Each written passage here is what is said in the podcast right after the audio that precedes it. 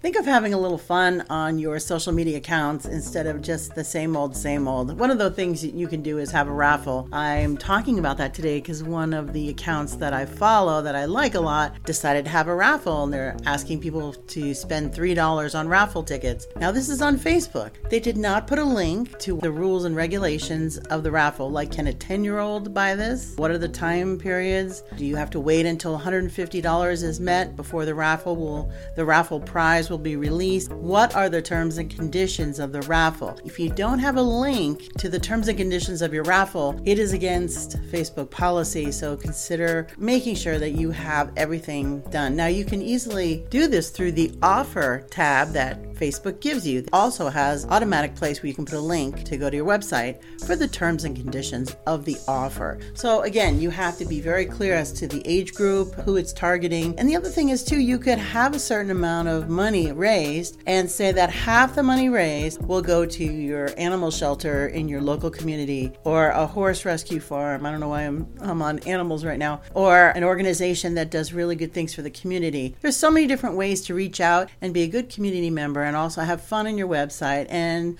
hey, somebody could have a $3 chance or a $4 chance to win something amazing. Have a great day. This is Jan Rossi from Marketing Residency. I'm making some changes on my website coming soon. I'll be announcing it next week. More tomorrow. Bye bye.